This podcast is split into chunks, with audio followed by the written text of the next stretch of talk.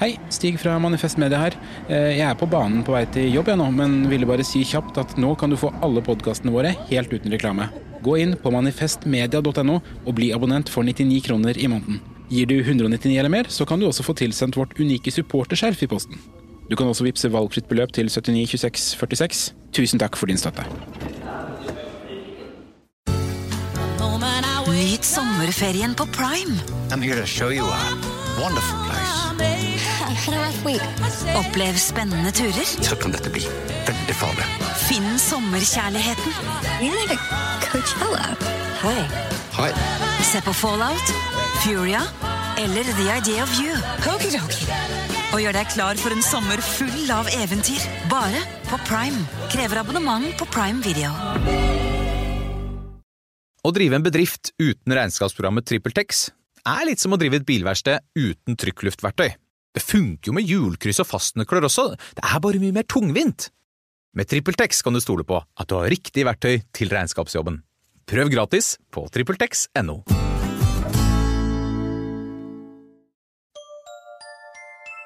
Liker du denne podkasten?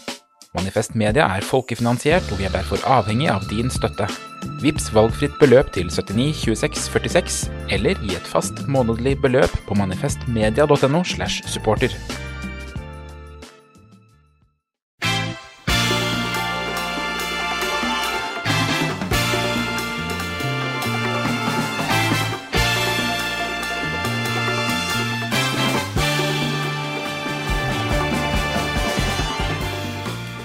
Og vi er straks i gang, men bare før vi begynner i dag, Mimir. Det er storstreik i et mellomoppgjør for første gang siden før andre verdenskrig. Eh, mange tenker på det som en utfordring, et problem, en belastning. Du syns vel det er helt herlig?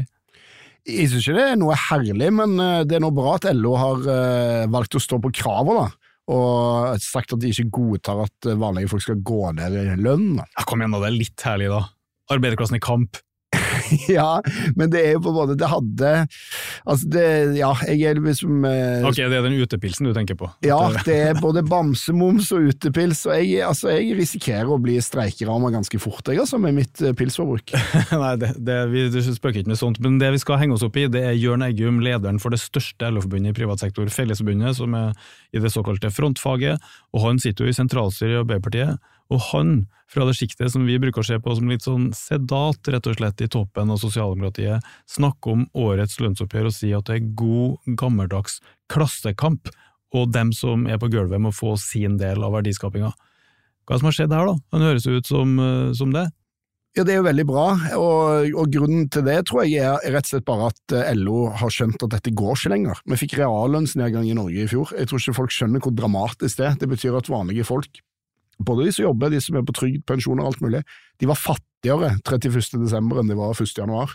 Og det er begynnelsen på slutten for ethvert fungerende i-landssamfunn, ethvert fungerende demokrati, det er at vanlige folk får det dårligere og dårligere for hvert år som går. Så nå var det nødvendig da, å, å stå på kravet og Ja, det, at vi ikke fikk det etter år til. Ja, det er jeg enig i, det skjønner jeg òg, men det er jo ikke nødvendig å bruke de ordene der, og det må jo ha skjedd et eller annet i den politiske stemninga når toppfolk i Arbeiderpartiet og lederen i det største LO-forbundet i privat sektor begynner å si det er klassekamp på gang. Jeg tenker at det uttrykker en slags, eh, det er et slags brudd i samfunnskontrakten som har skjedd også med alle de folkene som drar til Sveits. Jeg tenker på, på milliardærene her, når de sier nei, den samfunnskontrakten jeg bryr meg ikke, jeg skal ikke betale en krone skatt til dette samfunnet, og kan småfolket sitte igjen med den regninga. Hvordan i alle dager skal du da få en vanlig prosessoperatør eller renholder til å tenke at nå som det er litt trange tider, så må vi alle stramme inn livremmene? Altså, det går jo ikke, det.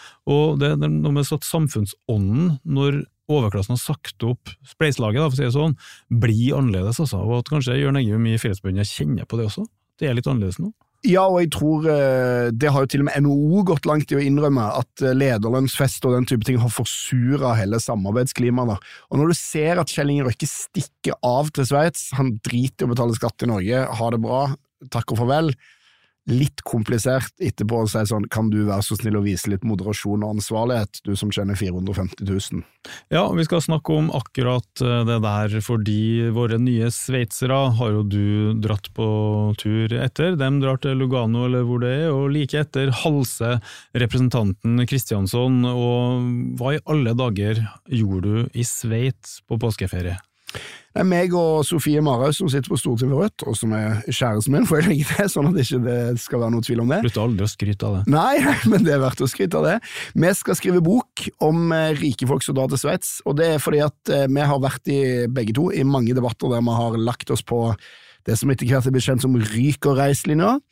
Altså bare stikk til Sveits, dere, vi driter i det. Men samtidig så har vi gått med en snikende uro om at venstresida kanskje ikke har helt eh, funnet ut hva vi skal mene om dette. Og hva er da bedre enn å skrive ei bok om det? Ja, det er i hvert fall en god måte å undersøke det på, men nei, jeg bare tenker sånn Venstres holdning til de milliardærene, den er sånn du blir dumpa, og så sier du 'bare slå opp med meg, jeg var aldri forelsket i deg likevel'. Det er sånn ryk og reis. Det betyr ingenting for Norge, men jeg skal bruke hele landsmøtetalen min på å angripe deg, fordi det betyr ingenting. Og så er det spørsmålet ok, er det bare moralsk, er det moralsk galt? Ja, det er voldsomt som moralsk harme, men det er jo, som mor mi ringte meg og sa her om dagen, det er ikke rart Røkke drar til Sveits hvis han tjener penger på det, sånn er jo kapitalismen, da er det jo politikerne som ikke gjør jobben sin. Og så er jo det siste og litt sånn ubehagelige spørsmålet er å ha det i et slags poeng, da. Altså Hvis man skal prøve for en gangs skyld å ta det der formuesskattmaset bitte litt på alvor, da, kan det ikke hende at de, de har litt rett? Det ikke Nei, det, det har de ikke. Altså, det å betale solid skatt i Norge når du er milliardær og næringsdrivende osv., det er det som amerikanerne kaller en cost of doing business i verdens beste samfunn. Det er veldig lett å bli rik her, det er veldig lett å være rik her.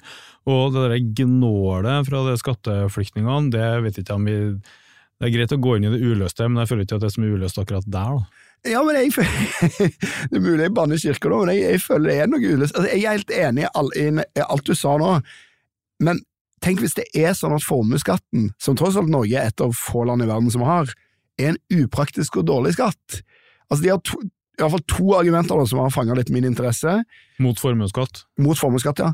Det første er jo hva som skjer med bedrifter som er verdt veldig mye ett år og ingenting neste år. altså type sånn oppstarts-tech-bedrift, kan jeg se for deg. Du starter Spotify, liksom. sant? Så hvis du kjempehøy verdi i formue ett år, og så går aksjen ned, og så Ja, så får du ikke noe særlig penger av det. Du bare, børsprisen er bare forventa hva selskapet skal være. Så det papir, er, en, papirformue. pap- ja, det er okay. ett argument som jeg syns er litt godt. Og så er det andre argumentet er jo dette med utenlandske eiere. da.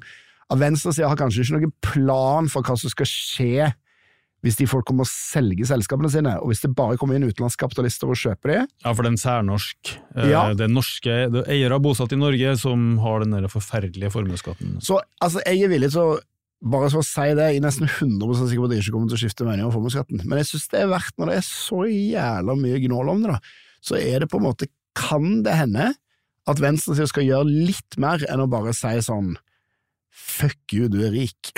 på en måte.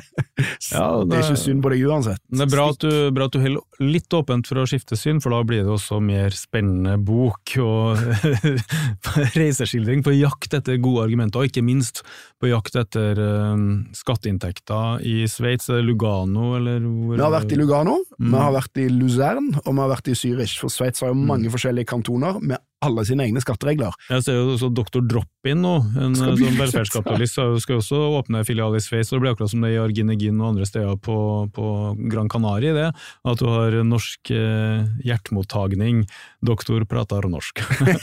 Men eh, mens vi venter på boka, så må vi jo diskutere det her med noen andre, og det er derfor du har dratt inn en gjest her, da, skjønner jeg, fordi du har helt rett i det, at det blir ofte ja, fuck you, som du kalte det da, eh, talk to the hand, som det heter. Når folk begynner med den skattesytinga til meg, så bare orker jeg ikke. Men det har jo også litt sammenheng med at jeg har ikke helt orka å sette meg inn i det. Når de klager på at formuesskatten fører til at jeg må ta utbytte og det svekker bedriften, da, jeg er jeg sånn derre jeg bare Rullegardina går ned, for at de, bare sutrer og sutrer og sutrer. Men vi har også bestykka oss eh, med en eh, gjest da, i Arsenalet i dag, for å kanskje få det forklart fra et uh, gründerståsted. Vi skal få inn i studio her gründeren av kolonial.no, nå kjent som eh, Oda. Eh, og han har jo hundretalls millioner i papirformue, og også noen sterke meninger om formuesskatten. Carl Munthe Kaas sa jo her i Dagens Næringsliv nylig at gründere som driver og forsvarer de her formuesskatteflyktningene, de er, han brukte ikke ordene, men nærmest nyttige idioter for, for eiendomsmilliardærene. Så han driver og har masse meninger, men jeg håper at han også kan forklare oss litt om skatt, formue og alt det der sett fra kapitalistenes ståsted.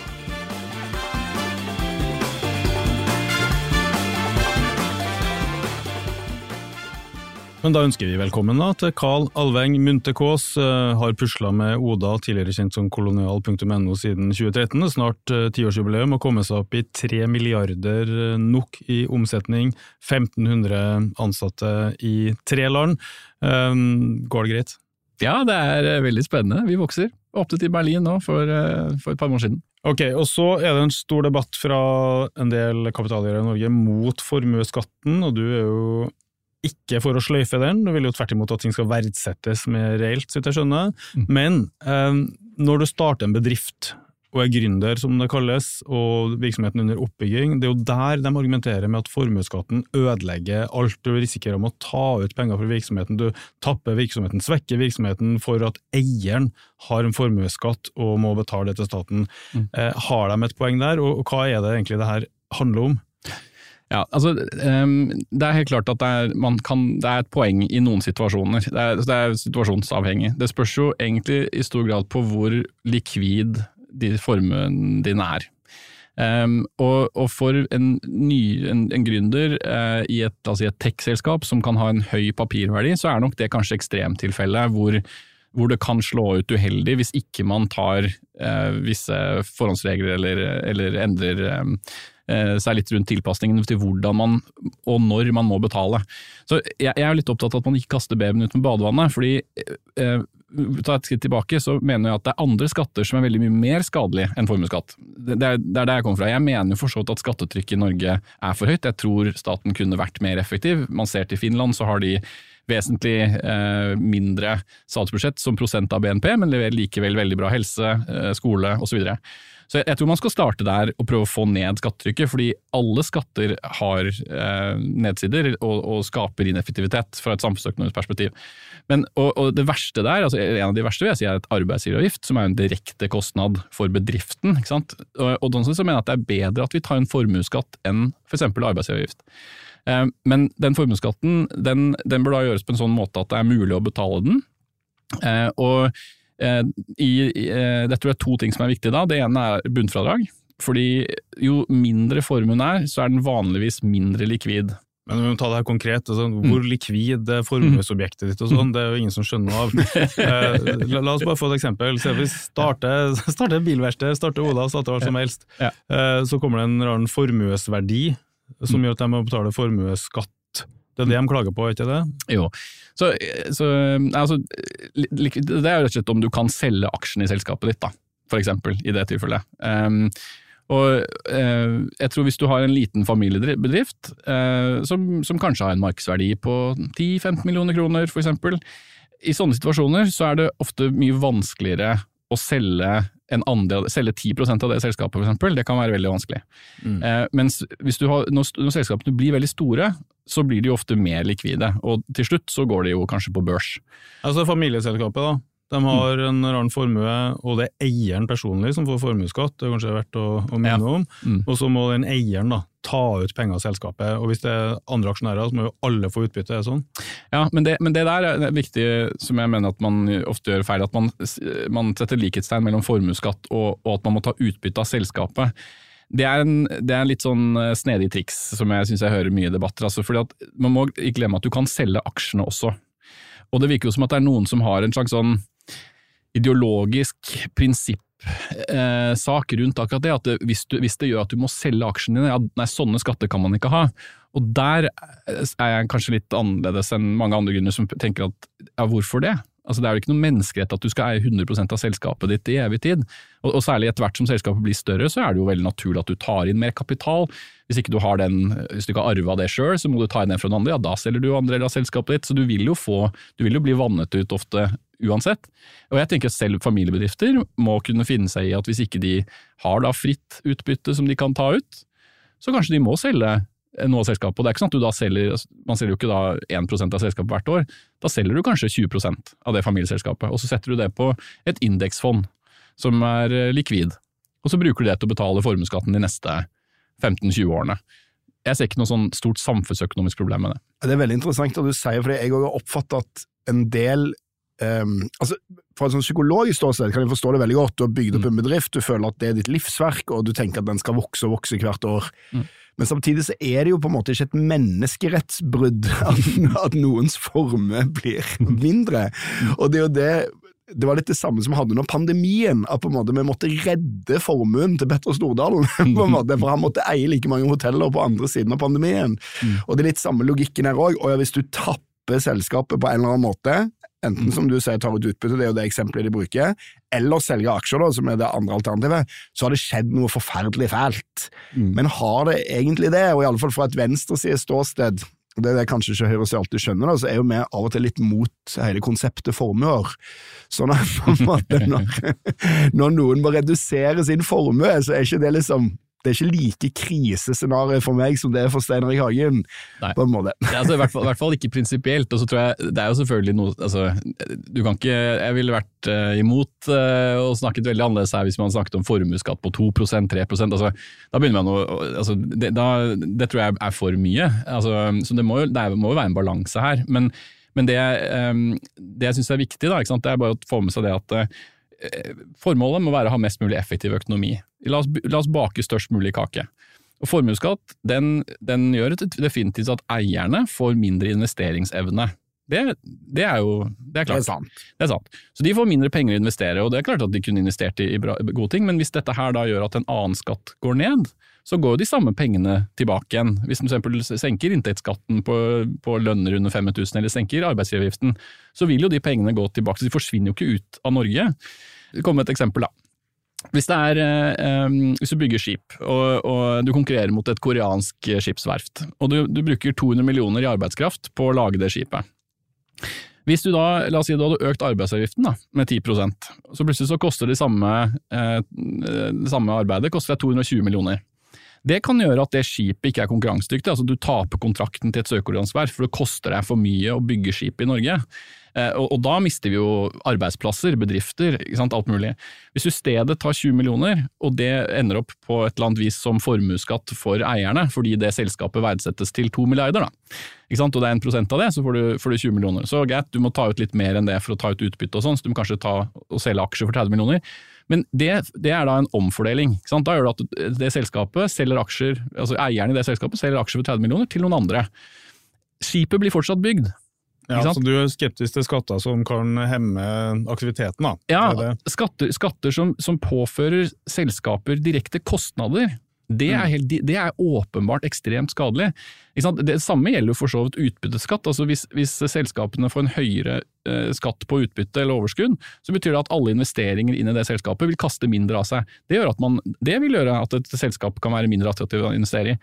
Mens formuesskatt, hvis den settes opp riktig, som da er at, riktig i mine øyne, da er det at alle formuesobjekter har samme, altså settes til markedsverdi, så må du betale den skatten uansett. Og da gjør det per definisjon, dette er veldig sånn samfunnsøkonomiteori, da, men da gjør det på en måte per definisjon at da blir det jo ikke noe tilpasning. Altså så har du ikke noe skattemessig tap. Altså økonomien er like stor, kaka blir, er, er like stor, kaka blir ikke mindre. Vi merker jo her at uh, Oda-gründeren har gått på Blindern. Der læres jo dette her opp da fra helt siden Jens Stoltenbergs dager og før, at det skal være nøytralt. Og da virker maskina som den skal. Ja. Og du er jo også opptatt av at skattetrykket, som du kaller det, den rettferdige skatteinnsatsen for fellesskapet, som jeg kaller det, det er jo ikke noe som trykker Ola Kari ned, det er det fundamentet Ola Kari står på i det mest effektive samfunnsøkonomien verdenshistorien har sett, ifølge FN når de har vært der og målt oss. Men greit nok, du kan få kalle skattetrykk så mye du vil, du, sammen med Carl I. Hagen, men, uh, fra, fra, din del av Oslo. Men um, greit nok, jeg ser på det som en cost of doing business, men samtidig så er jeg enig det skal være verdens mest effektive offentlige tjenester, og hvis finnene har noe bedre enn oss, mm, vil jeg gjerne snusse på det. Greit nok. Men du kommer fra et sted der man mener det er for uh, høy skatteinnsats for fellesskapet. I, I, likhet med de her nye sveitserne våre, så nå har jo Mimir vært i Sveits på jakt etter uh, de nye sveitserne, og de argumenterer jo mot, eller med da, at det er for høyt skattetrykk i Norge, og at det ødelegger på en eller annen måte deres eh, tilværelse, og de drar til Sveits med formuen sin. Hva syns du om det? Ja, Nå følger du meg utpå her. Eh, nei, jeg syns jo ikke noe om det. Hvorfor Altså, ikke det? Nei, jeg, jeg, fordi at eh, skatt er ikke valgfritt.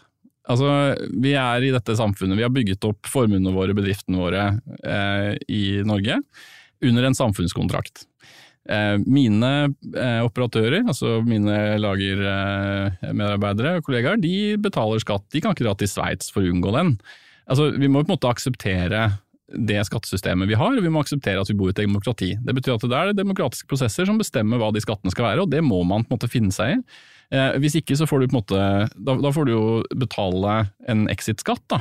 Altså legge igjen en fair share av det du har bygget opp i Norge på grensa, og så kan du fortsette et annet sted eventuelt. Men jeg, når, når det er sagt, så må jeg si at jeg, jeg vil jo La oss også huske at eh, det er eh, vi er jo ikke ute etter, Jeg er i hvert fall ikke ute etter å ta de rike. Det er jo viktig eh, å ha gründere. Um, det er ikke noe feil i å tjene penger. Eh, og jeg, jeg synes jo det, det som er synd da, med polariseringen her, derfor jeg liksom ikke, ikke, har lyst til å gå for langt inn på men Jeg, for jeg, jeg syns selvfølgelig det er dårlig gjort, men det er noe med at Um, jeg tror Hvis man stigmatiserer det, så legitimerer man det også. Altså Det blir noe med at liksom, en faen hvis folk ikke setter pris på det jeg har bygget opp her i landet, så kan faen meg folk ha det så godt, og så drar man. Og Dette her eroderer jo liksom moralen. Jeg tror Du vil gjerne kritisere de skatteflyktningene, men i en sivilisert og sober tone. ja, og ikke minst ikke, de skal ikke få noe å ta oss på. Nei, ikke sant? De skal bare saklig fortelle hvorfor de er idioter! Og så- Nei, men, men, men altså, et, jo, jo mer steile de frontene er, jo, jo lettere blir det at liksom, din egeninteresse begynner å sive inn i moralen din. Da. Det, er jo masse, altså, det er jo masse rike mennesker med store formuer som bli, er, blir her. De aller fleste. Det De er aller, aller fleste, nettopp. ikke sant? Og det, det, det, jeg synes sånn det er jævlig synd med liksom at det omtales som den store bølgen, fordi vi mennesker er liksom sosiale dyr. Moralen formesetter liksom hva de andre gjør, og når folk begynner å reise ut og man snakker masse om det, så begynner flere og flere å tenke at da kanskje jeg også skal dra. Eh, Er jeg, egentlig, er, er jeg som er idioten som blir igjen her og betaler en urimelig skatt? Og da må man snakke hva er urimelig? ikke sant? Og det er der vi var inne på i stad at jeg kan ikke helt se at 1% formuesskatt med et fornuftig bunnfradrag er urimelig. Mimi, tror du det er motebølge? Ja, altså, jeg synes det er veldig interessant dette, fordi at jeg Altså, ikke selve Sveits-bølgen, men den første lille flyttebølgen vi hadde i Norge, den gikk jo til Bø i Vesterålen. Og det er det så lite penger å spare på at det gjør det bare for å vise langfingen til samfunnet. Sånn at jeg tror det er det er nok noen som føler at ok, jeg flytter til Sveits fordi jeg må spare de og de millionene i formuesskatt, men det er òg en slags, eh, som du er inne på, det der at de føler seg lite satt pris på i Ja, Norge. At det, er noe, altså, det, det er noe sånn Bjørn Dæhlie sier alltid sånn folk jubla for meg før da jeg gikk på ski, men nå som jeg selger strømpebukser, så jubler ingen. Det er bedre med samfunn som bygger statuer for herskerne, Ja. i stedet for å ta skatt Ja, for dem. hvis man bare Veldig sånn interessant psykologisk Mm. opplegg, egentlig. For jeg tror det, og da tror jeg òg at når Røkke flytter, så blir det sånn bjellesaueffekt. Så tenker alle ja, faen, altså! Nå er det nok, liksom. Og så på en måte flytter man, da. Og så er jeg liksom usikker at the end of the day hvor mye penger det var å tjene på å drive og flytte rundt sånn for en del av det. Fordi tross alt, da, så er jo de store skattepengene man betaler når man er Kjelling Røkke, det er jo gjennom selskapet. Selv om man har formuesskatt, så er det jo tross alt sånn at Aker BP betaler mange milliarder i skatt. Så liksom det, og det får han jo ikke flytta til Sveits, for det er ikke olje der, så det hjelper jo ikke. Så på en måte, da er det liksom, det er noe penger å tjene, men det er òg en eller annen form for sånn opplevelse av at det er urimelig eller urettferdig. Men jeg Eller at, lurer er, eller at de er dumme som blir. ja, at de er dumme som blir, ja, og at andre er liksom smarte. Men, jeg, men jeg lurer på en ting, for det, det du sa i stad som jeg synes var veldig interessant, at du har stikk motsatt eh, holdning til dette, det de andre i din, ditt formuessjikt er, føler jeg. Og det er de andre de, de sier alltid sånn 'jeg kan gjerne betale skatt, bare ikke formuesskatten'. Mens du sier på en måte det motsatte, at skattetrykket er for høyt, men formuesskatten er ganske bra. Og det er, liksom, det er jo egentlig For det, det de har holdt på med over tid, føler jeg, da, det er jo å argumentere for å senke ulike skatter. Arveavgiften er fjerna, selskapsskatten kutta mange poeng, og nå sitter de igjen med denne ene skatten som de fortsatt betaler. Da. Nå blir en del og nå er den den, liksom tornen i øyet, da. Men altså, det er jo litt interessant, altså. Det der at formuesskatten i dine øyne er liksom en bedre eller mer effektiv skatt enn for eksempel å øke selskapsskatt, som man nå plutselig begynner å åpne for i NHO og Høyre og sånn. da. Ja, ja. Nei, men for at, for at det, det, noe av denne motstanden med formuesskatt, eh, for meg så virker det mer prinsipielt enn reelt. At det er noe med at eh, hvis du tenker at man har en, en eh, pengebinge, så virker folk å synes det er greit at man skatter penga på vei inn i pengebingen. Altså Man tar et sugerør inn i, den, i det røret som går inn i pengebingen, det er greit. Og man kan definitivt også skatte når de går ut av den pengebingen. Men at staten putter hånden sin oppi pengebingen, det er et kjempestort problem. Og jeg lurer på hvorfor. Er det, det er noe, er det, hvorfor er det et problem? Altså, vi, vi designer det samfunnet vi vil ha. Vi designer det skattesystemet vi vil ha. Ehm, jeg er opptatt av eh, John Rawls eh, og Original Position. Liksom, det er min religion. På en måte. Det, det er en studie, eller det er ikke et studie, det er en, det er en teori. En skrivebordsteori, kan vi legge til. Det kan vi si. Ja, det kan vi Eh, det er et, et tankeeksperiment, kan Ja, man er nesten si. det. Eh, om, om dette med at ikke sant, du skal lage et system, eh, sette skatter, helsevesen, alt, alle mulige deler av, av liksom, samfunnet, eh, men du vet ikke hvem du selv kommer til å bli. Og det inkluderer også formue, på en måte. Formue. Du vet, du, du vet ikke Vet ikke om om du du blir rik eller Yes. fattig, eller svart eller hvit, eller mann eller kvinne. slør. Bak Ja. hvit yes, Og sant? hvilket system velger du da? Nettopp, nettopp. ikke sant? Og du vet, vet ikke om du blir født med evner eller ikke, eller eh, hva. ikke sant? Så, og da, jo, det, og det som måte er rasjonelt da, det er jo da å lage et system som for så vidt, eh, som er opptatt av materielle goder, men sant, eh, baker stor kake, og fordeler så jevnt som mulig. Og så mener jeg at det er en samfunnsøkonomisk verdi av jevn fordeling. Jeg har venner som grunnet ting i Mexico City, eh, og det gjorde de til de fikk barn. Og da var det ikke noe vits å bo der lenger. Det er godt mulig at det ikke er formuesskatta, det er sikkert kanskje lave skatter eh, på andre områder, men barna dine blir kidnappet på vei til skolen fordi det er så mye fattigdom og det er så store gap at eh, hele samfunnet er ustabilt. Jeg, jeg er helt totalt selvisk i det jeg sier her i dag. Dette, dette dreier seg om at det, man, man skal skatte så effektivt som mulig og rettferdig, for hvis ikke så mister jeg eh, viktigere ting enn noe penger på bankkontoen. Eh, Bankkontoen jeg mister trygghet til å bo i et godt land. Ja, Får ikke et bra samfunn for ungene dine å vokse opp i, Mm. og man må jo ha det også. Og I den debatten om skatteflukt til Sveits, som er vårt utgangspunkt i dag, og også påstanden om at Jonas Gahr Støres regjering av alle driver og skal ta de rike, så har det kommet noen innlegg fra nettopp gründere, da, som klager veldig på formuesskatten, og som kritiserer regjeringa. Og så sa du noe veldig interessant til Dagens Næringsliv i forrige uke, nemlig det er rart å se små gründerbedrifter som løper eiendomsmilliardærenes ærend Mm. i den skatte, formuesskattsaken. Mm. Det, jo, det høres ut som noen små trojanske mus som er sendt inn i At jeg er så veldig sint på dem. Men hvorfor mener du at gründere, som en gruppe du sjøl tilhører, da, her går eiendomsmilliardærenes ærend? Altså, eh, for det første så gjør de ikke det med vilje. Jeg, jeg, jeg, jeg tror det, på en måte De som sier disse tingene her, det, det er ikke fordi de egentlig syns synd på eiendomsmilliardærene. Men eh, det var et eksempel med, med en som startet et uh, selskap uh, og fikk 50 000 i formuesskatt. Så da må de ha hatt da, Det er noe bunnfradrag i dag også, så det la oss si at de har hatt 6-7 millioner i, i, skatt, i lignende, skattelignet formue. Um, og og det, det, det kan skje hvis du tar en penge, for eksempel, eh, så du har en del penger på, i i gründerselskapet akkurat ved årsskiftet, ikke sant? og du er en andel av det, så kan, så da, det er jo lignings, eh, altså skattelignet formue. Um, men det jeg syns er rart, er at eh, det, det jeg lurer litt på, da, når man da, fordi man betaler da 5000 i formuesskatt, eh, midt i når vi har altså Det er litt sånn sjelsettende det som skjer nå, ikke sant? med denne i hvert fall eh, er vi alle enige om at det egentlig de aller, aller fleste er, blir verne, men det er en tilsynelatende en liten exodus nå. Av milliardærer, Av milliardærer. som ikke føler seg bundet av noen samfunnskontrakt, nei. Nei, tydeligvis, ikke sant. Og, og akkurat når det skjer Eller kanskje en sveitsisk samfunnskontrakt de er tiltrukket av. Ja, det det det. Kanskje de heller vil bidra til den. Ja, ja. Ok, men i den situasjonen, Nei, så, så, så når, når man da kommer med en sånn uttalelse akkurat da, så tror jeg som sagt det ikke er hensikten, men det er effekten at man for så vidt løper de milliardærenes eh, ærend. ikke? For at man, man skifter fokuset vekk fra at disse her har svære likvide formuer som egentlig helt fint kunne skattlegges, og det er ikke et samfunnsøkonomisk problem. Så trekker man da fram det at man selv må betale en relativt mye mindre eh, formuesskattregning på, på 50 000, som sikkert kommer svært ubeleilig midt mens man driver og bygger opp selskapet og sånt, så jeg har full forståelse for det. men det fungerer som trojanske mus, da. Det store formuer å sende inn små bedrifter i debatten og si det er synd på meg. Ja, men, men, ikke sant? Så, så tenker jeg, men har man, når man da sier, sier at man vil ha det helt vekk, så to, to, to ting som jeg har forstått sa i den saken. Det ene er, da syns jeg du skal angripe bunnfradraget. Ok, Så den, hun kunne ha sluppet unna de 50 000 hvis hun hadde et bunnfradrag, Ja. og da så- slipper ikke Røkke unna Nei, fordi du kan, la oss si at du setter et bunnfradrag på 20 millioner, 30 millioner, 40 millioner for en saks skyld. Da slipper jo veldig mange av de unna. Da, altså, vi hadde gjort det, da ville jo 95% av de som betaler formuesskatt i dag, ikke betalt noen ting. Og for de fleste som betaler formuesskatt, betaler jo ganske lite, egentlig. Um, Hva og da hva tror du om bare det for, forslaget, Mimir? Allier deg med kulakkene for å få tatt storborgerskapet. Ja, men Det er jo dette rød-grønne regjeringen i sin tid gjorde, er det ikke det? Økte bunnfradrag i flere omganger mens de økte satsen. da. Mm.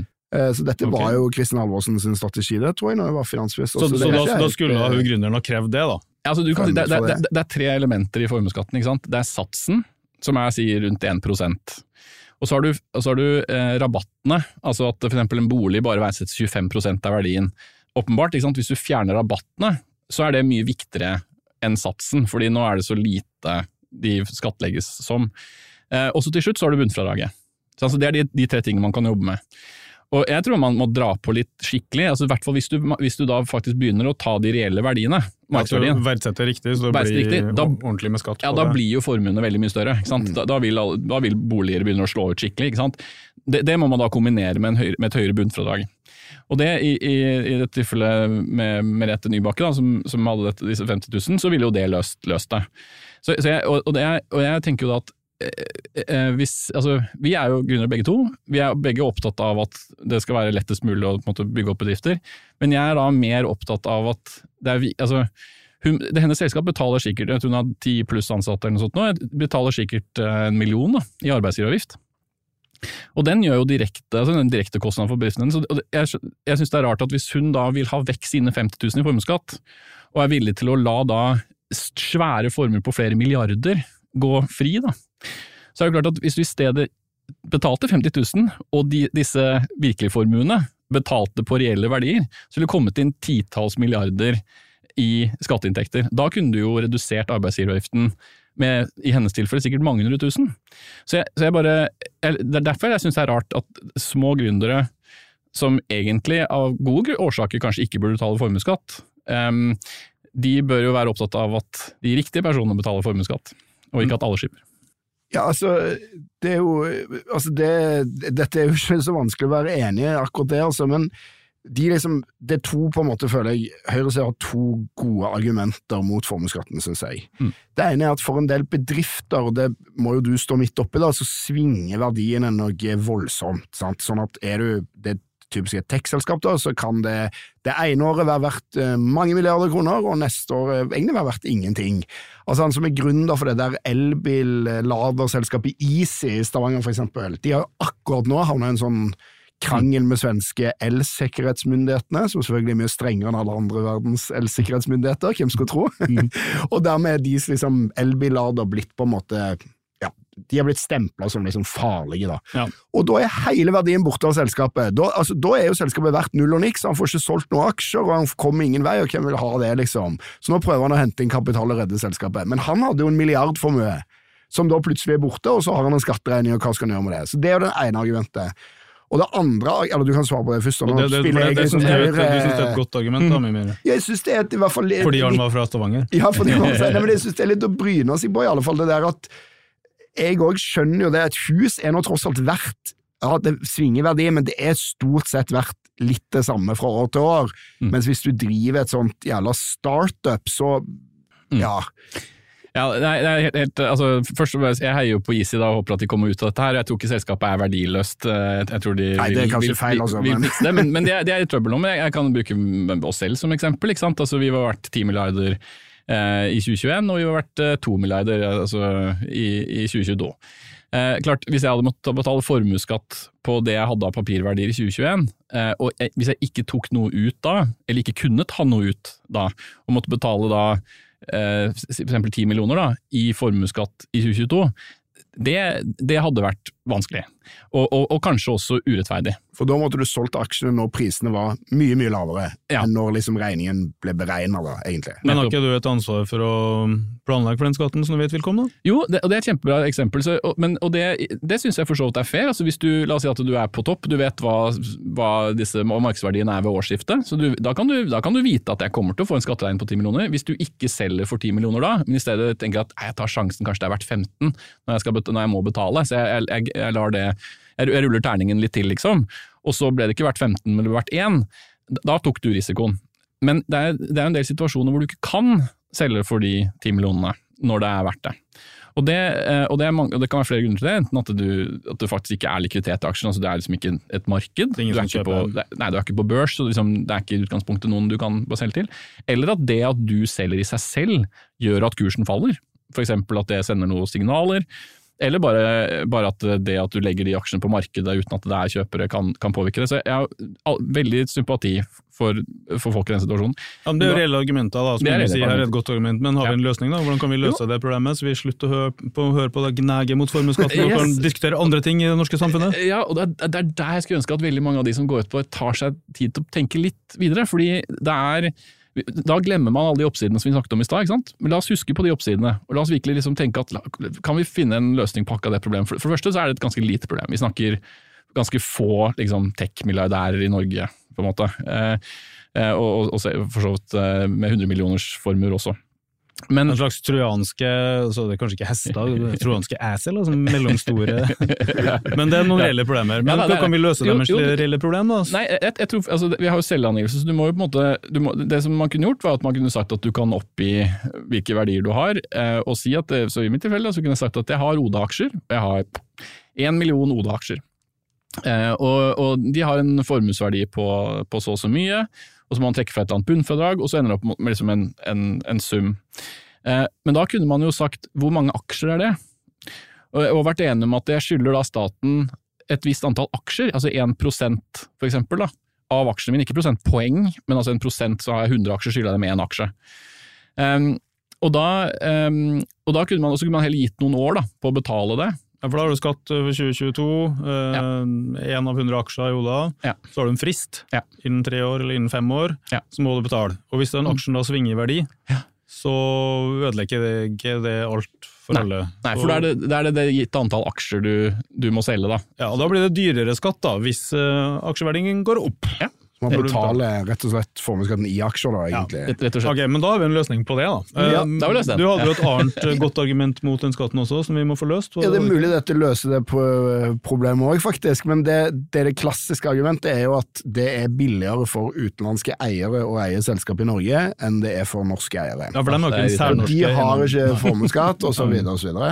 Særnorsk formuesskatt. Og man kunne jo til og med paradoksalt nok sagt da, at det er lettere for de nordmennene som har flytta til Sveits. De, de har lettere for å eie et firma i Norge, eller kjøpe opp da, andre.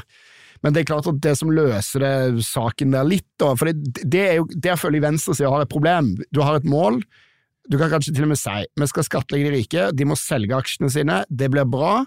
Supert, ingen eh, menneskerett å eie en stor formue, og hvis den blir utvanna litt, det er bare bra.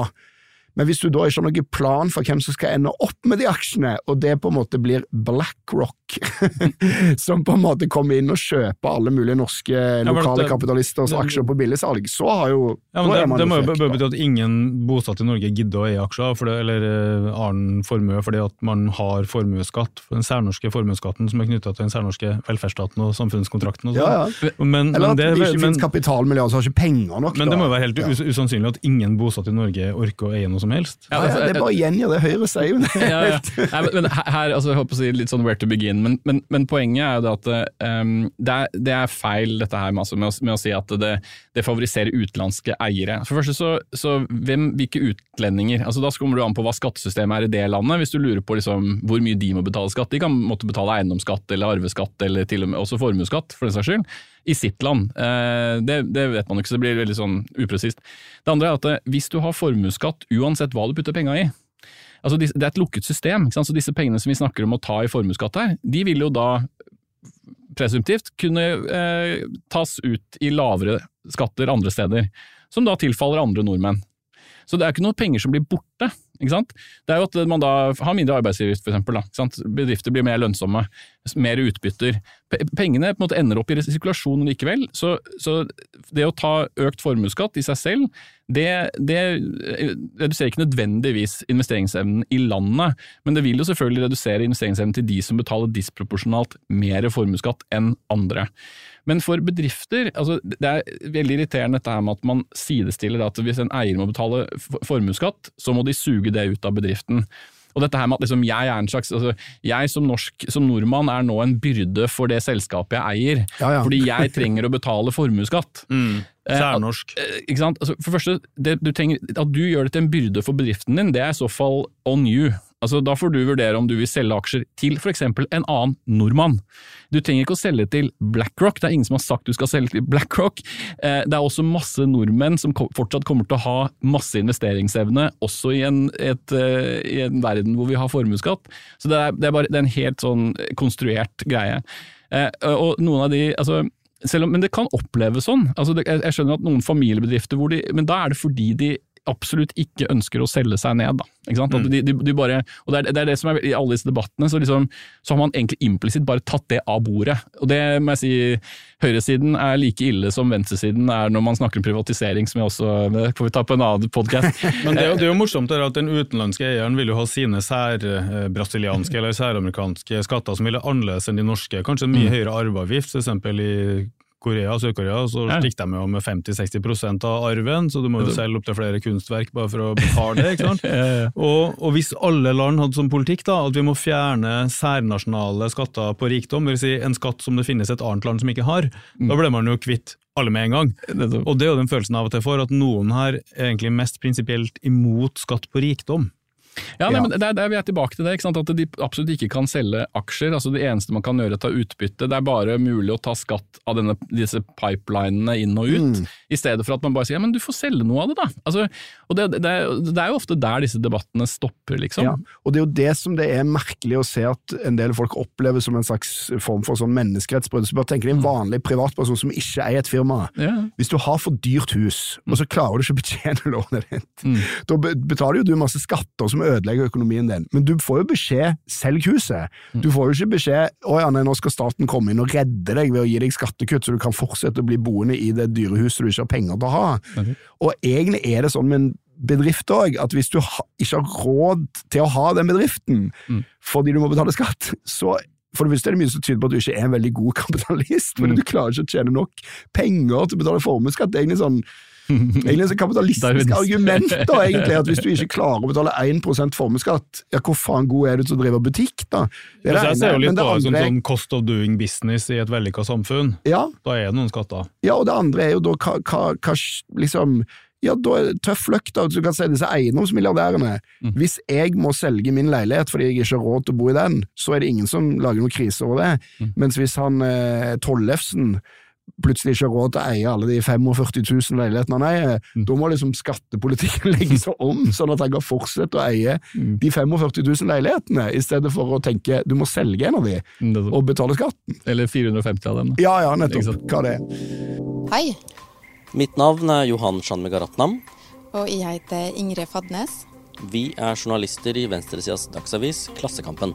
Og nå så har vi et eh, skikkelig godt tilbud til deg. Du kan få Klassekampen gratis i tre uker.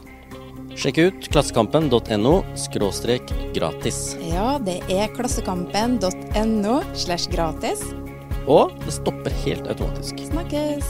Snakkes!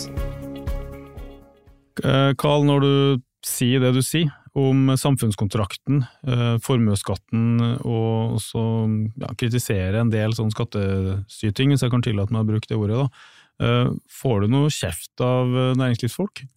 ja, jeg fikk, eh, jeg fikk faktisk se den i det. Morsomt du sier at jeg kritiserer skattesyting, for senest i dag så var det leder i Finansavisen, Trygve Hegnar, du, han, han, som, han som finansierer underskuddene i sin egen avis, så kan han fortsette å, å skrive ledere. Han da, han kritiserte meg da for å syte, og så tenker jeg, men ok, så jeg syter fordi jeg syns jeg skal skattlegges hardere. Altså, jeg, jeg snakker jo om at jeg mener at jeg skulle skattlegges på markedsverdi. Det er første, altså, eh, det er en interessant spinn på syting, da. Kanskje ikke tilfeldig at du nevnte den gamle knarken Trygve Hegnar i Finansavisen, for de leste jo den lederen, han kritiserer jo deg for å sutre, men det temaet han kommer inn på da er jo blant annet dem som du sutrer faktisk ganske mye om, nemlig prisdiskriminering i dagligvarebransjen, der det er noen svære aktører, Norgesgruppen, en kjempekjede, eh, så har du Orkla og andre som lager matvarene, og så skal det selges ut til butikk, og så ut til forbrukeren. Og så får altså Norgesgruppen eh, helt andre priser. Rema må betale mer, Oda må betale mer, de andre konkurrentene får langt høyere kostnader. Eh, Det kalles prisdiskriminering, og det har han kanskje rett i at du driver og sutrer en del om. Er det så enkelt at Norgesgruppen får lavere pris når de handler fra grønnsak, kjøtt, whatever? At Eh. de får én pris, og så får Rema eller Oda en annen? Det er det. Eh, Og hvis jeg snur på det, så vil jeg si at dette her, det jeg tror mange ikke er klar over, det er at i Norge så har vi disse kjedene. Vi har Kiwi, Rema, Meny, Coop Extra, Oda. Eh, Men, eh, og det er ikke så uvanlig at man har noen store kjeder, det er det i alle land. Men det som er helt unikt i Norge, er at vi har noen enorme leverandører. Og, og eh, er det, sånn, det er faktisk en lov mot dette her. Hvis du er dominerende eh, aktør, altså du har f.eks. 95% av markedet for vaskemidler og hygieneprodukter, som vi har i Norge. Så Orkla har det. Ja, sånn som Telenor er dominerende aktør i sitt marked, og derfor så må de tilla andre sin kabel-TV i kabeltiden. Sånn, Nettopp. Særregulering av dem. Det er riktig. Så det øyeblikket du er liksom nærmer deg å bli monopolist, så, så tilfaller en del ekstra regler som du ikke må følge når du er liten. Og I Norge så har vi veldig mange av disse her. altså Ringnes, Tine, Mills, Orkla. De produserer, altså det er 16 leverandører som produserer ca. 50% av alt vi spiser. Litt under det. Eh, De leverandørene de har så mye makt at eh, vi eksempel kan ikke velge å ikke ta inn de varene. Det de gjør da, det er at de tar en høyere pris fra de mindre kjedene. Og nå tror jeg få- tenker på Rema og Coop som en mindre Små kjede, ja, ja, men det er det i denne sammenhengen her. Og ja, for minst Norgesgruppen som er svær, de har Meny og Kiwi og hva er det for noe? Spar og Joker og- Ja, ja. Mm. Ok, så dem er giganten. Så Norgesgruppen har ca. 50% av, av forhandler, altså dagligvaremarkedet. Eh, det er, nå avregner litt, og så er det Rema og Coop som er ca. en fjerdedel hver, og så er det vi som har klemt oss inn, og Bunnpris som har klemt oss inn litt der på slutten. Da. Ja, så det er en matvarebaron, og så hertug, er det under baron? Den over baron. Det er hertugen, så hertugen, det er Johansen det de heter? Johansson. Johansson, ja. Norgesgruppen. Ok, det er hertugen. Ja, hvis det er det øverste. det, er Ja, ja, ja. det er Mi- Mimir som er et middelaldermenneske. Ja, det er hertugen, og så er det baronene, da, og så er du en sånn fri, herre-lanseknekt. Og du, og du, Mimir, du er narren. Mens, eh, ja, ok, okay men, men skit i det. eh, altså- den, den, den giganten Norgesgruppen den får mye bedre priser fra de her eh, Fra giganten Orkla, Ja. og giganten Ringnes, og giganten Men det høres Tine. jo ut som et mafiasystem. Nei, det er ikke mafiasystem. Eh, Det er potensielt ulovlig, eh, så det, det, det strides i leiedommen. Men, eh, så det er mulig at det allerede er ulovlig, egentlig det som har pågått nå. Fordi eh, Orkla, da, for å bare bruke dem som eksempel, eh, tar da mer betalt fra Rema og Coop og Oda, fordi de kan det. Og, for, for, og det kan du si at ja, men hva er galt med det, kan du ikke ta virksomhetspris, som pris? Hva med kvantumsrabatter? Hvis Norgesgruppen kjøper dobbelt så mye som Rema, skal du ikke få lavere pris? Det er ikke sånn. Det, så enkelt er det ikke. Det, du kan ta forskjellig pris hvis det er dyrere å betjene Oda eller Rema eller Coop, men faktum er at vi kjører jo og henter fulle paller vi òg. Akkurat som Norgesgruppen, så det er ikke noe særlig kostnadsforskjell mellom å betjene Oda eller å betjene eh, Norgesgruppen. Og da, da har man ikke en legitiv begrunnelse. Og da, hvis du da likevel tar forskjellig pris da, så, så kan du som en dominerende leverandør ødelegge konkurransen i kjedeleddet, og det er ulovlig. Uh, og, men problemet er at dette her, inntil for noen år siden, så tok ikke Konkurransetilsynet og undersøkte hva de forskjellene var engang. Og så i 2017, som vel kom ut i 2019 da, så fikk vi vite at uh, det var enorme forskjeller, og av de 16 største leverandørene, så hadde fem av dem mer enn 15% høyere priser til Rema, Coop og Oda i snitt på varene sine, enn det Norge skulle ha. Fem av de 16 hadde altså ekstremt mye høyere priser til noen enn andre. Tre av dem hadde mellom 10 og eh, 15, og de siste åtte hadde et sted mellom 0 og 10. Husk at Profittnivået i dagligvarebransjen er sånn 2-3% Så når du har svære leverandører som du ikke kan unngå å ha, du må ha altså Nå vet ikke vi akkurat hvem det var, for det er jo anonymt eller anonymisert, da. men la oss si at det er eh, Tine da, eller Ringnes eller noe sånt. Nå. Eh, det er varer som du ikke kan unngå å ha. Og, og, da, og, de, og de vet det, så da kan de ta ut mer betalt fra de mindre kjedene. Mens Norgesgruppen, som er så svære, og som har da størst evne til å kunne vri seg vekk, eller etablere nye preferanser hos forbrukerne, de favoriserer man. Det er egentlig, så egentlig så er dette her basically kvalitetsrabatter. Eh, Vi har ment at nå, I første omgang så var det i hvert fall fint at vi fikk avdekket det, at det er fokus på det. I neste omgang så har det jo vært da fra opposisjonen, og det er bredt. da, Det var jo SV, Venstre, Høyre, Frp. altså Alle sammen gikk jo sammen og sa, satt regjeringa til regjeringen at nå, nå må vi slå ned på prisdiskriminering. Og nå jobber regjeringen med å utvikle da, eh, forsk, fors, nye forskrifter. Men jeg tenker det. at det må være veldig bra eh, hvis eh, Norgesgruppen, som er så svær, klarer å gjøre dette effektivt og gjør seg fortjent til de rabattene, og det går rundt for, for leverandørene også. Den sosialistiske løsninga, du vet jo hva det er? Det er jo å la dere gründere og techfolk og andre sånne entreprenører utvikle produktivkreftene helt dit hen at de er veldig effektive, at vi har nok mat til alle og sånn, og så lager vi et felles system, at, altså statmat. Fordi vi vil, jo, vi vil jo ikke nå at Norgesgruppen skal slutte med sine lave priser, og at det skal da bli samme høye Rema-pris til alle. Vi vil jo ha eksempel Vinmonopolet, Norges mest populære bedrift. ikke sant? Veldig effektiv løsning, høy kvalitet, kompetanse. Men det er ikke effektivt. minst. Du, du, du, du, startet med du, det Og- var sånn, og det var feil i første setningen, og så og de her baronene og hertugene, sant? Odd Reitan, eh, nå er jeg fra Trondheim, så jeg handler jo bare hos Odd, men, og det kan jeg gjøre via Oda forresten, har jeg skjønt. Men, Ja, de er eh, 1,5 av ja, oss, men ja. Men eh, det er trøndersk er blod, da. Og han økte jo formuen sin med 13 milliarder på ett år under pandemien. Det er Cirka det samme som tannhelsereformen til Mimir koste. og, og det tenker jeg er helt unødvendig å ha den typen eh, profittvirksomhet i noe, noe såpass greit da, som å distribuere den maten. Hva tenker du om det, Mimir? Statmat, bygd på Vinmonopolets effektive modell? Ja, altså, det er, altså på, det er litt rart, for på en måte så har vi jo en sånn eh, non-profit-kjede i Coop. Mm. Eh, så det er jo litt sånn lett å glemme da, at den eh, vel nest største eller tredje største aktøren er en av de to. Mm. I alle fall er det. men, men jeg synes det er så rart, fordi det der statvann, det brukes føler jeg alltid sånn, sånn, sånn, sånn hånlig av liberalister. Ville ikke det vært latterlig det der, at vi Mm. hadde statlige matbutikker? Så jeg har tenkt på ja, men du går jo på polet, da, altså, og det er liksom ikke helt krise. Ja, men du sa så, det så det sånn, ja. Jeg, jeg kan skyte ned det ganske raskt, da, fordi um, for det første, Norgesgruppen er ikke den mest effektive. Poenget her er jo at Kiwi, Coop Extra og Rema har jo identisk pris, og Oda. Vi har jo faktisk vunnet eh, to av tre pristester i fjor, så vi, vi slår jo Kiwi eh, på pristestene.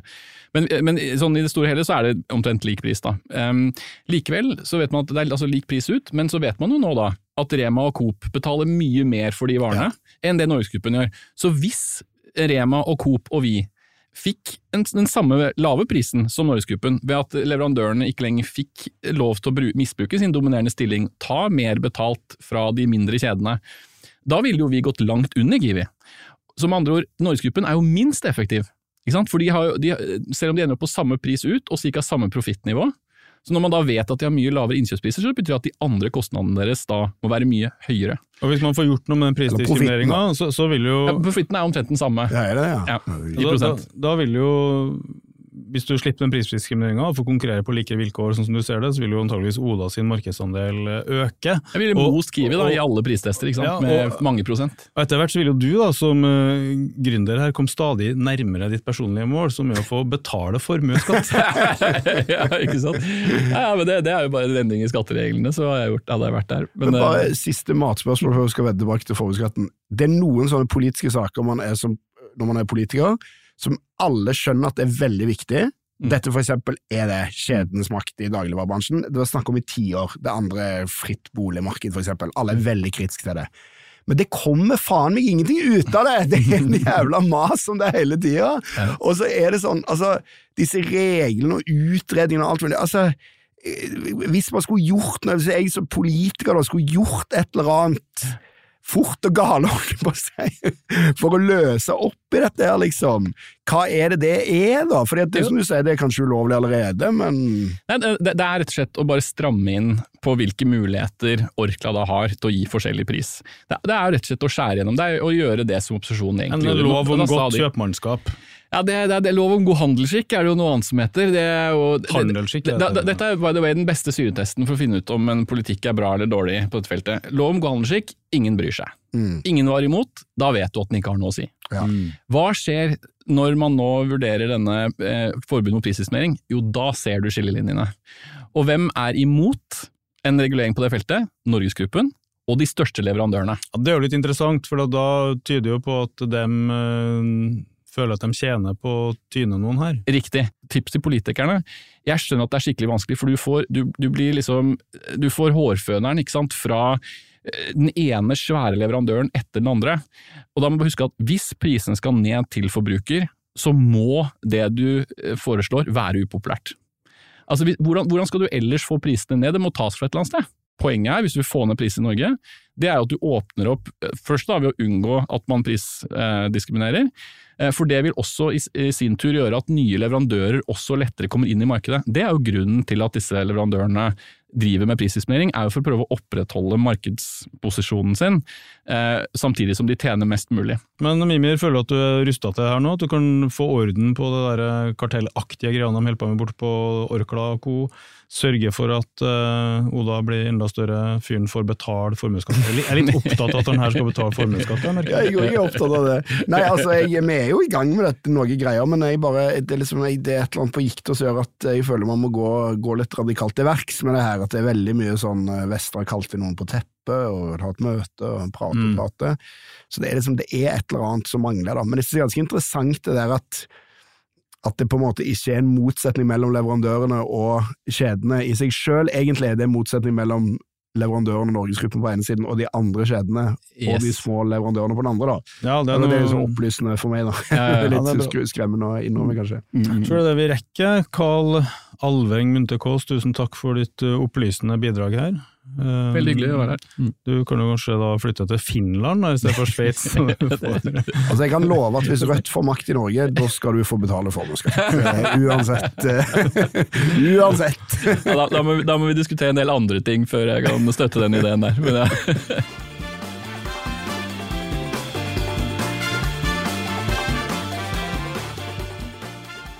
Det var kapitalisten Munte Kaas, det. Og Mimir, jeg tenkte jeg skulle høre med om du syns han hadde noen, eh, noen gode forslag til løsninger på de problemene som kanskje tross alt finnes da ved den der formuesskatten som jeg ellers ikke har brydd meg om å sette meg særlig i. Jeg føler jeg har lært litt mer nå. Men kjære lytter, før Mimir svarer på det, bare få med det her. Vi i Manifest Media vi har jo ikke sånne investorer som eh, Munte Kaas og Ola har. Tvert imot, vi har eh, først og fremst bare fans og lyttere og folk som støtter oss. Og det er du helt nødt til å gjøre også, hvis du vil ha de sendingene her framover. Du har muligheten på manifestmedia.no supporter. Ja, så lett er det. Vår nettadresse skråstrek supporter, der ligger Frie Radikale Manifest Medias supporterklubb. Og hundrevis melder seg inn, vi får inn hundretusener av kroner, men det er jo ikke nok det. Vi må ha mer hvis vi skal kunne betale produsenten vår Mikkel eh, tarifflønn, utvide med flere podkaster, bygge et medieimperium til venstre for midten i norsk politikk, så gå inn på nettet, du. Eller bruk VIPS. du skal få nummeret her, 79 26 46. Ja, så enkelt er det. 79 26 46, Sett- send over en valgfri sum. Det var det jeg skulle si, Mimir. Nå er din tur. Hadde du noen forslag som du kan gå for, du som er politisk håndverker inn på, på Stortinget? Altså, det jeg synes var veldig interessant, det var det han sa om at man kanskje kunne betale formuesskatten i aksjer. Ah. Altså at man på, en måte, på et eller annet vis da kunne unngå å ta ut pengene, ta ut utbytte, men for det, da oppnår du jo det som kanskje også er Venstres mål med formuesskatten, som faktisk Det er jo litt eh, vanskelig for Høyre å skjønne, men kanskje er faktisk å vanne ut formuer. Eh, at det egentlig ikke er noe mål at de samme rike folkene skal eie nesten hele eh, greia. Da. Og det som er morsomt, er det at dette minner veldig om en idé som jeg fikk presentert seint lørdagskveld, når en av mine venner fra Stavanger ringte meg drita full og sa han hadde funnet løsning på formuesskattproblemet. Ja, det er jo fra han eller barn du skal få sannheten. Ja, ja, og dette er en ekte venn, det er ikke sånn at jeg nå sier en venn, og så var det jeg sjøl som snakket med meg sjøl full på lørdag Skrev kveld. et notat på mobiltelefonen, så den geniale løsninga ikke skal gå i glemmeboka. Men ideen hans var helt genial, og den ideen minner litt om det han Munte Kaas eh, foreslo, men med en litt eh, sosialistisk vri. Mm. Og det at du kan betale formuesskatten i aksjer ved å gi aksjer til dine ansatte. Mhm. Sånn at da kommer ikke utenlandske eier og stjeler selskapet fra deg. Du må ikke selge det, du risikerer ikke det problemet der. Eh, Det er ikke sånn at staten må eie alt. Du beholder på en eller annen måte pengene i bedriften, eierskapet i bedriften, men i stedet for å betale 20 millioner kroner i formuesskatt, så kan du kanskje se at du får en rabatt òg. Gi bort 15 millioner i aksjeverdier til de som jobber i bedriften. Og sånn kan vi innføre sosialisme. Sånn, Mimir, kan vi lenke proletarene til sin eier og gjøre dem delaktige i sin egen utbytting. Ja, det er et godt Men det, poeng. men det går over, det er bare eh, midlertidig. Det er bare midlertidig. Ja, som sagt, ideen var veldig god på lørdagskveld, så du har noen er- innvendinger her nå. Nei, men det, det er kult, det. Det er sosialisme må, må prøves fra, fra mange vinkler. Eventuelt statmat et sted. å- Vi eksproprierer dagligvarebaronene og hertugene og alle og innføre et statmat etter modell av, av Vinmonopolet. Jeg driver fortsatt og pusler med den ideen der. Kanskje kan komme tilbake til det senere. Det er egentlig det vi rekker i dag, tror jeg. Eh, kjære lyttere, ikke bare gi oss eh, det vi trenger for å drive den shoppa her videre, men sjekk ut de andre tilbudene våre. Da. Bokklubben Bastard, Norges beste litteraturpodkast eksempel, den finner du i spilleren din, og ikke minst fredag så, så kommer jo mm, satiren, da. 5080 Nyhetskontrollen med Mia Hundvin er venstresidas Nytt på nytt, og det er helt gratis fra Manifest Media. Vi høres igjen neste uke. Dette er en podkast fra Manifest Media. Produsent er meg, Mikkel Kvenås. Hvis du har uløste problem Mimir og Magnus bør behandle, skriv til redaksjonen at manifestmedia.no. Du hører Mimir og Marsdal hver torsdag på Spotify, iTunes og der du ellers finner podkast.